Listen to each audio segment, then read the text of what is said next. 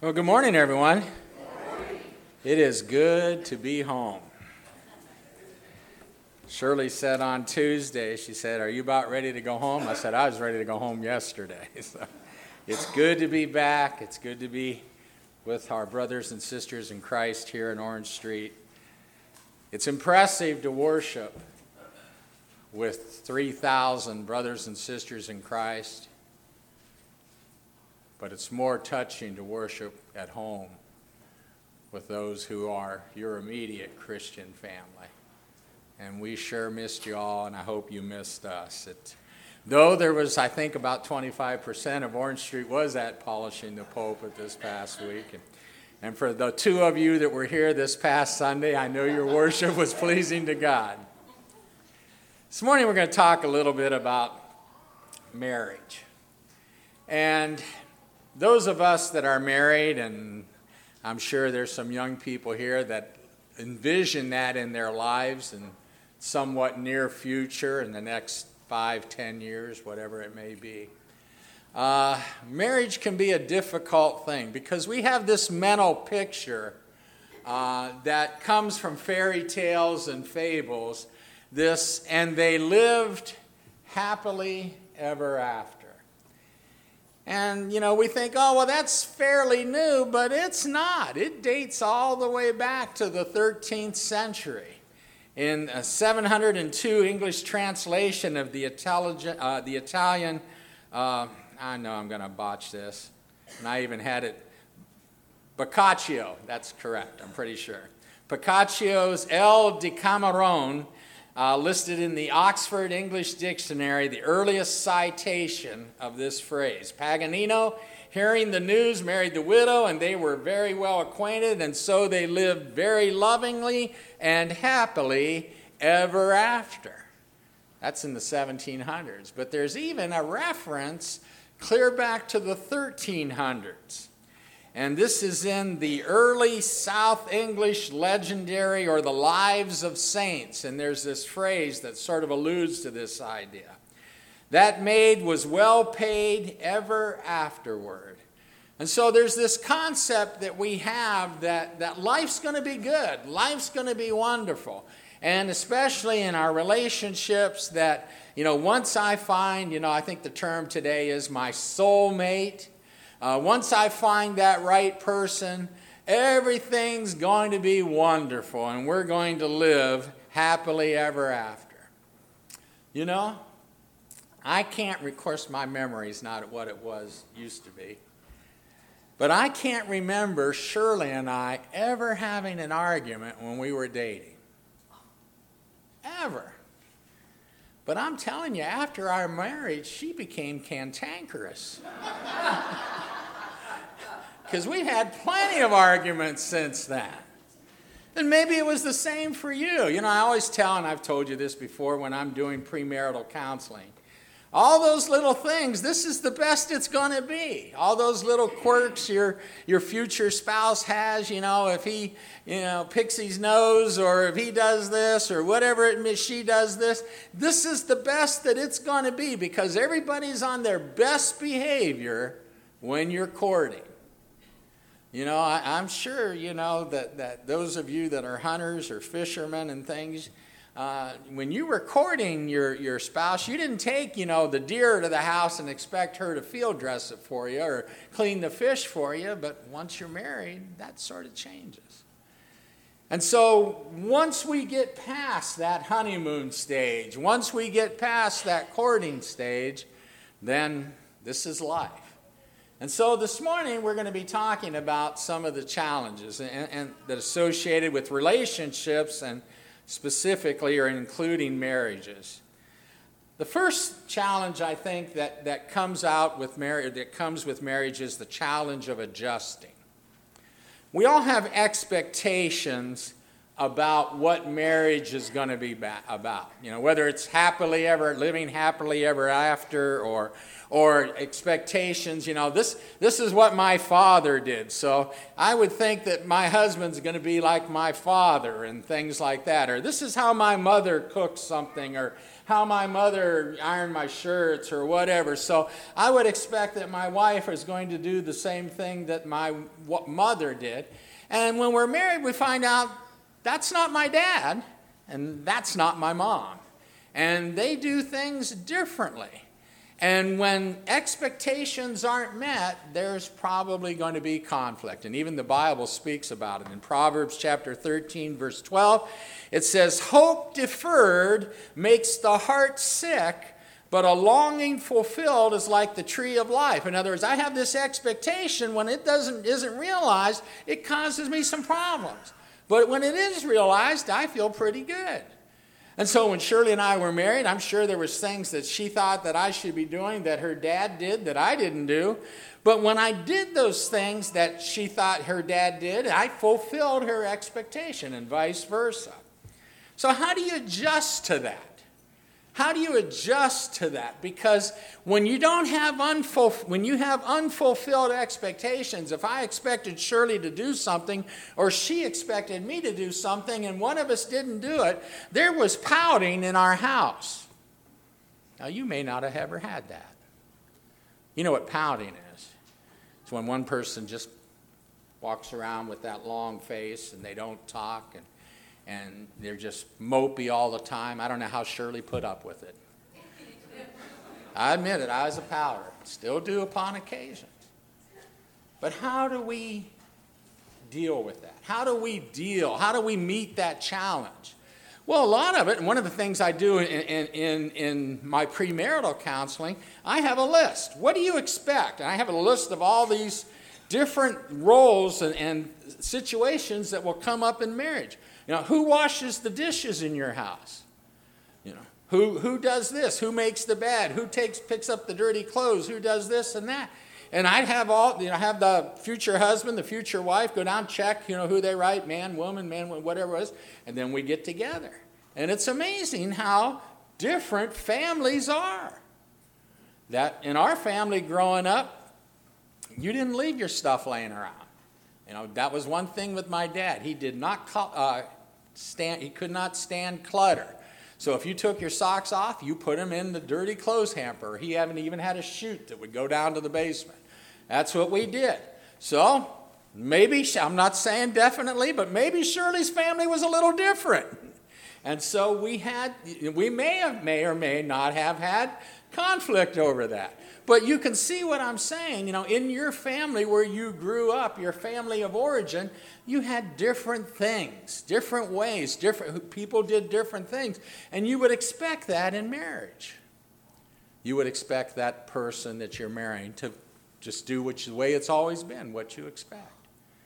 And so it takes an adaptation. It takes knowing. It takes talking, communicating with each other.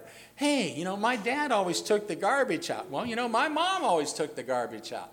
How about we do this? How about I gather the garbage out and up and you take it out? Okay, we'll work. That'll work, you know. And allow some you know, mistakes, some forgetfulness. You know, I think about David, King David. Here's a man after God's own heart, a, a man that God truly loved. And David, after he was through with his wars and things, he said, Here I am, I'm living in a fine house, and God's in a tent. He's in a tabernacle. And he said, I want to build God a house. And we, and we read about that in 1 Chronicles chapter 17. But when you read on, God says, tells Nathan to go tell David, nah, you're not going to build me a house. Your son will build the house, but not you. And he tells them later when David's going over it that God told him that David had been a man of war, that there was much blood on David's hands, so, uh, and that his son would be a son of peace. But imagine, here's you, and you have it. You love God with all your heart, soul, mind, and strength. And you say, I want to do this for God. I want to do this for you, God. I want to express my love for you. And God tells you through a prophet, no, you're not going to do that. I'm going to let this person over here do that. What would you do? What would I do? I tell you, I'd be tempted to pout. Would, wouldn't you? Why, why can't I do that, God? Why not me? I'm a man after your own heart. I've, I've, I've, I've, I've failed at times, but yet I, you've always been first in my life. You know what David did? He started gathering up the material to build the temple. He said, I can't build it. God says, I'm not the man to build it, but I'm going to make sure that the man to build, that does build it is going to have everything that he needs. That may be one of the reasons why David was a man after God's own heart.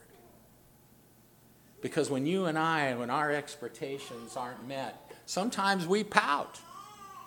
Sometimes we moan and groan and we just get all, we won't talk, we're mad, we just want to be mad. David says, No, I'm just going to help, I'm going to facilitate, I'm going to help in whatever way to bring this about. So if you're in a marriage and your expectations aren't met, first thing you need to talk about them. Secondly, you need to quit pouting about them if you are. And realize it's not always about you in that marriage.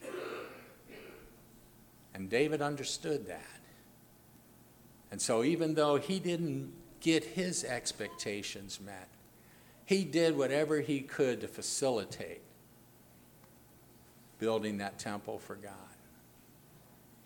Secondly, relationships, including marriages, will face the challenge of being loyal. Now, right away, when we think about loyalty, we think about physical intimacy. We think about, you know, not committing adultery, Romans chapter 13, verse 9, and, and loving our spouse, Proverbs chapter 5, 15, and following, drink from your own cistern. And, and we understand that. There, there is a physical intimacy that we should be loyal to each other. Uh, the Hebrew writer says the marriage bed is holy and the bed or the marriage is holy and the bed undefiled.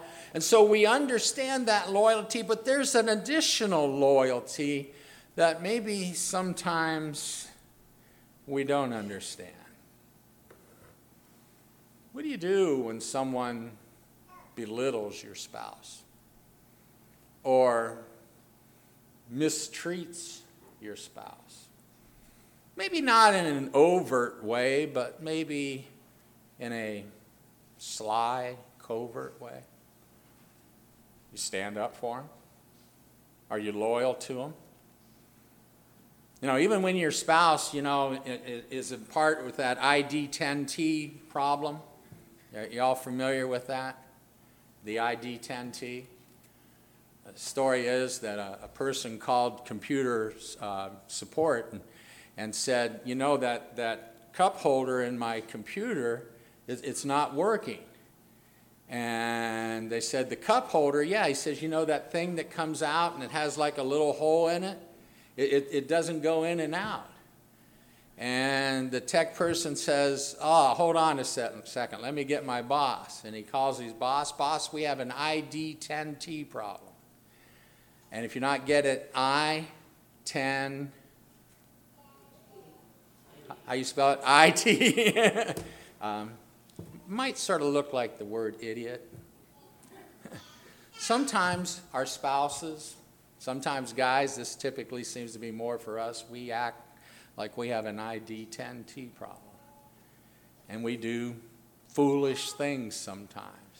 There's a reason that there's all these things on the internet about foolish things that men do. And if you want a good chuckle, just watch them because, guys, sometimes we do some pretty ID 10T kind of things. But even so, as a wife, though we may under our mind think this guy's really whatever you want to put it, there must be that loyalty. There must be that care. There must be that loyalty that this is my spouse and I'm going to support her, she's going to support him, and no one is going to belittle them. I think about Isaac, or excuse me, I think about Abraham. You know, there's Abraham, the God said was the father of the faithful. He's our spiritual father. But yet, in many ways, he wasn't loyal to Sarah. Not only was he not loyal in that he fathered a child through her handmaiden Hagar, I mean, obviously, she goaded him into that, but he should have had enough trust in God that he wouldn't have succumbed to that. But also remember when they traveled out of Palestine and they went into Egypt, or they went before King Abimelech later, that Abraham told the king that Sarah's my sister. And in a way, I mean, it was a half truth. She was a half sister. But the reason he did that is so that he he was afraid that he might be killed if they found out that she was his wife, that they would kill him and then take her into their harem. That's not loyalty. He wasn't loyal to Sarah. And sometimes, as individuals, we can get in situations we're around our buddies or we're around our girlfriends, and, and you know, and they're all belittling their wives. You know, especially uh, hopefully Christians don't do that. But you know, you're around your, your buddies at work and, they're belittling their wives, or you're around your girlfriends at work and they're belittling their husbands, and, and you just get swept up into that. One of the challenges of marriage is loyalty loyalty. Because we're all sinners. We all fall short of the glory of God. We all have those ID 10T moments. But we must be loyal to each other. Another challenge in marriage is the challenge of respect for each other.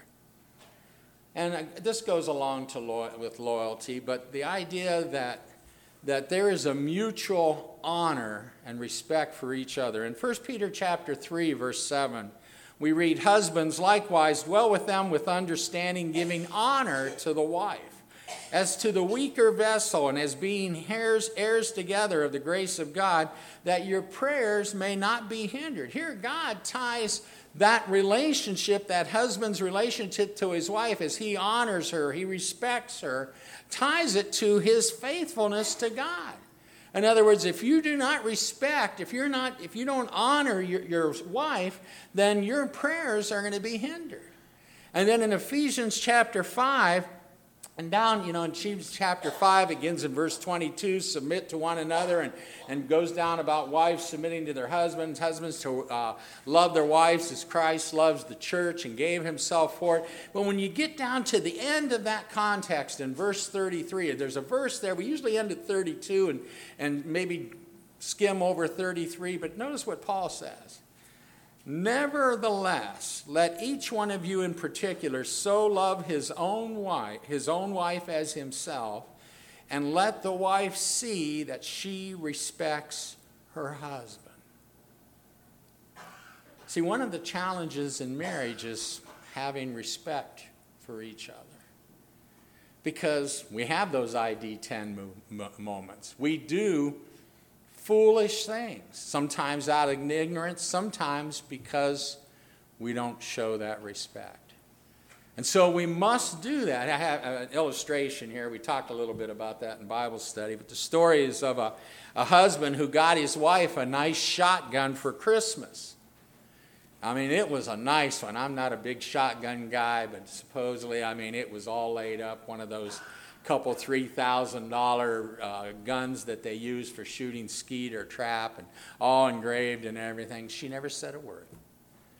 Never said a word. She just acted like it was the greatest gift that she had ever received. The next year at christmas time she bought her husband a set of pearls. And she told her girlfriend they were nice pearls Why didn't she get all bent out of shape? Respect. He needed some teaching. And he learned. Took him a year to learn, but he learned. And so there must be that mutual respect for each other, to honor each other. Next, relationships, including marriage, will face the challenge of financial, financial issues. When you look at the top three things for, that causes divorce, money's always in there. Money is always going to be in the top three as far as causing problems in relationship or issues. And, and it just requires someone to be disciplined. Um, when we look at the Bible, you know, when Jesus fed the thousands, he just didn't leave the scraps laying around. He told them to collect them. In other words, here's something that could be used, let's use it. In other words, he was conscious of the value of something. And so in a marriage, there has to be some communication.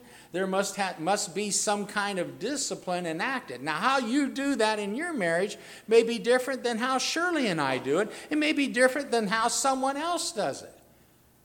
But you must come up with something because if you don't have a plan and you don't work the plan, it's eventually going to lead to turmoil and dissension.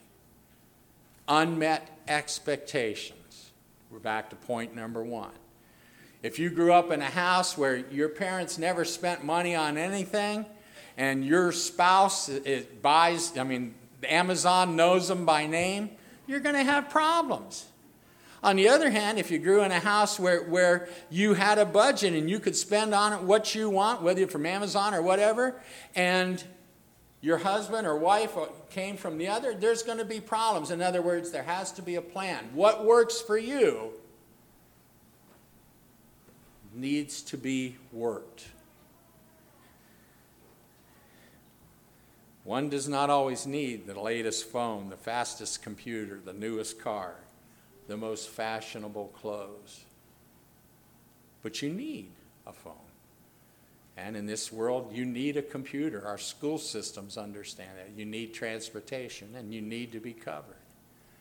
And so, how you work that out as a family is going to be individual. But the point is, if you don't have a plan, there's going to be turmoil. And that's a challenge that you will deal with.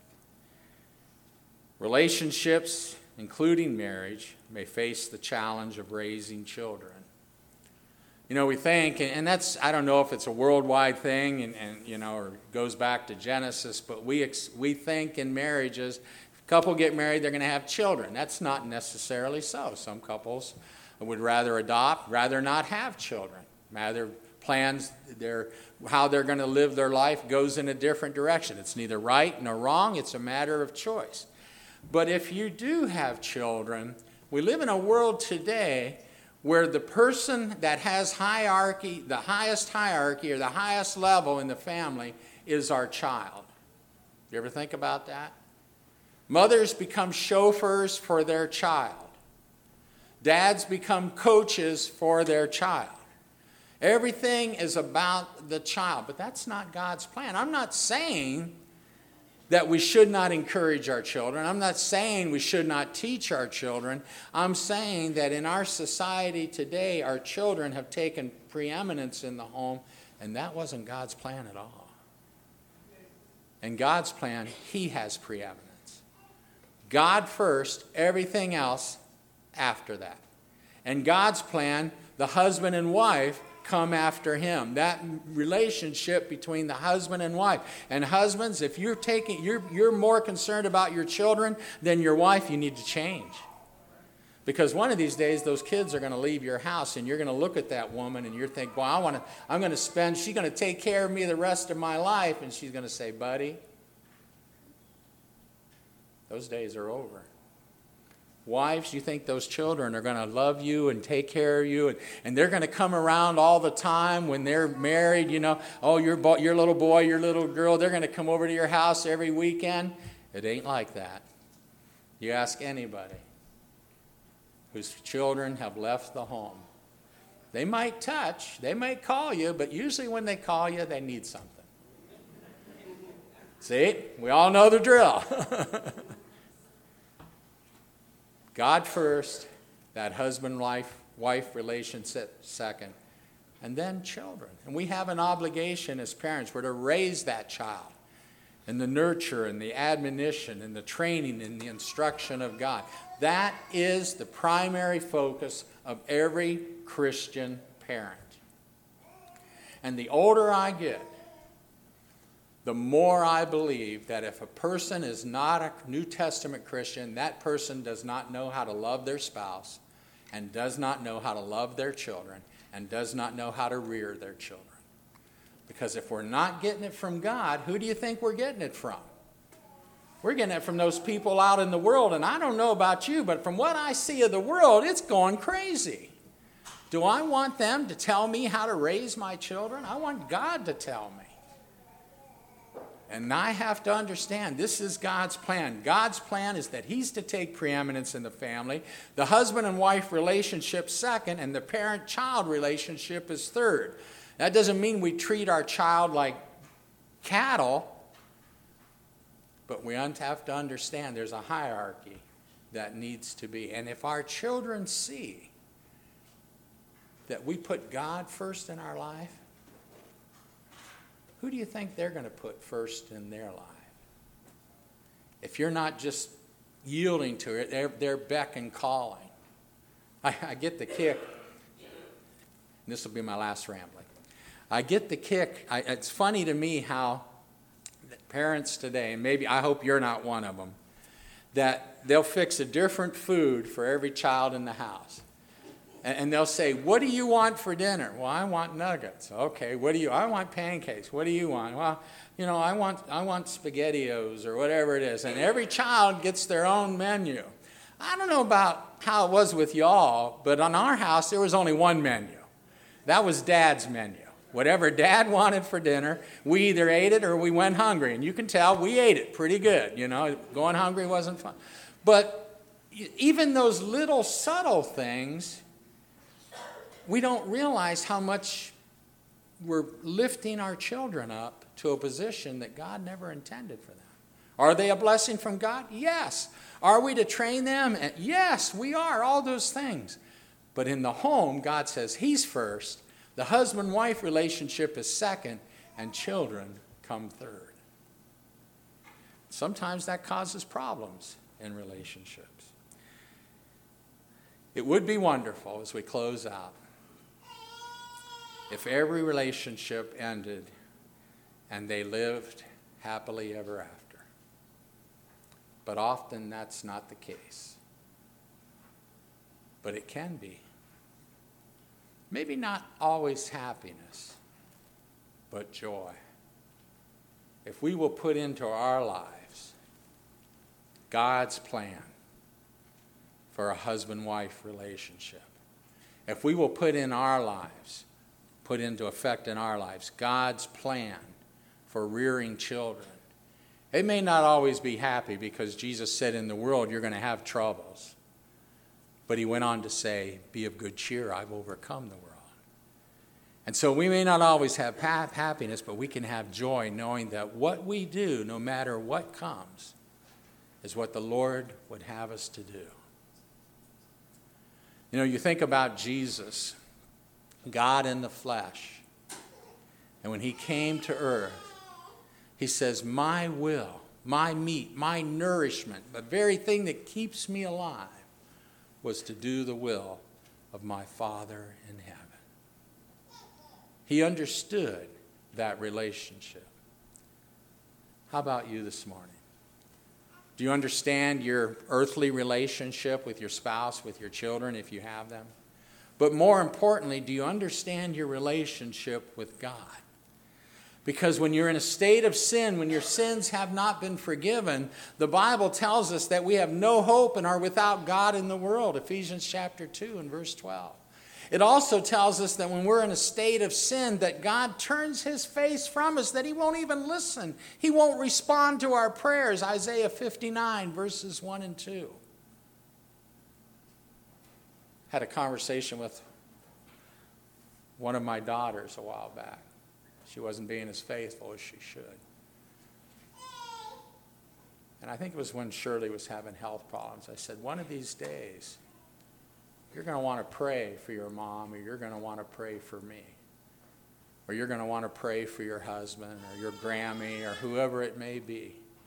And you're going to want God to hear those prayers. But because of your life, He won't. We don't think of it that way. We don't think of that time in our life when we're going to be that person that prays fervently because someone we love in this life so much. There's only hope that they have is God. And we're going to cry and we're going to weep and we're going to get down on our knees and we're going to plead with God. And God's going to turn his face from us because he never knew us. He never knew us. Jesus understood the relationship with his Father was the most important. And we can have that relationship through faith in Christ, a faith that is demonstrated initially by repentance, confessing that faith before man and being immersed in water for the forgiveness of our sins. And then we know with full assurance that God will answer and He will hear our prayers. And if we ask according to His will, He will answer our prayers. That's assurance, confidence. The Hebrew writer says we can approach the throne boldly with confidence. But without a relationship with God, there's not that assurance, there's not that confidence. So if you're here this morning and you don't have that relationship with God, you need it. You need it more than anything else that you ever that in this that anything else in this life. We'd like to help you to have that. And if you have that relationship with God, but you've given it up, you've turned away from it, come back. Come back. Come back to the God who loves you and will forgive you, who will embrace you as he sees you coming over that figurative hill. He'll run to meet you and embrace you as a child of his. Come back. If we can help in any way, won't you come as we sing this song of encouragement?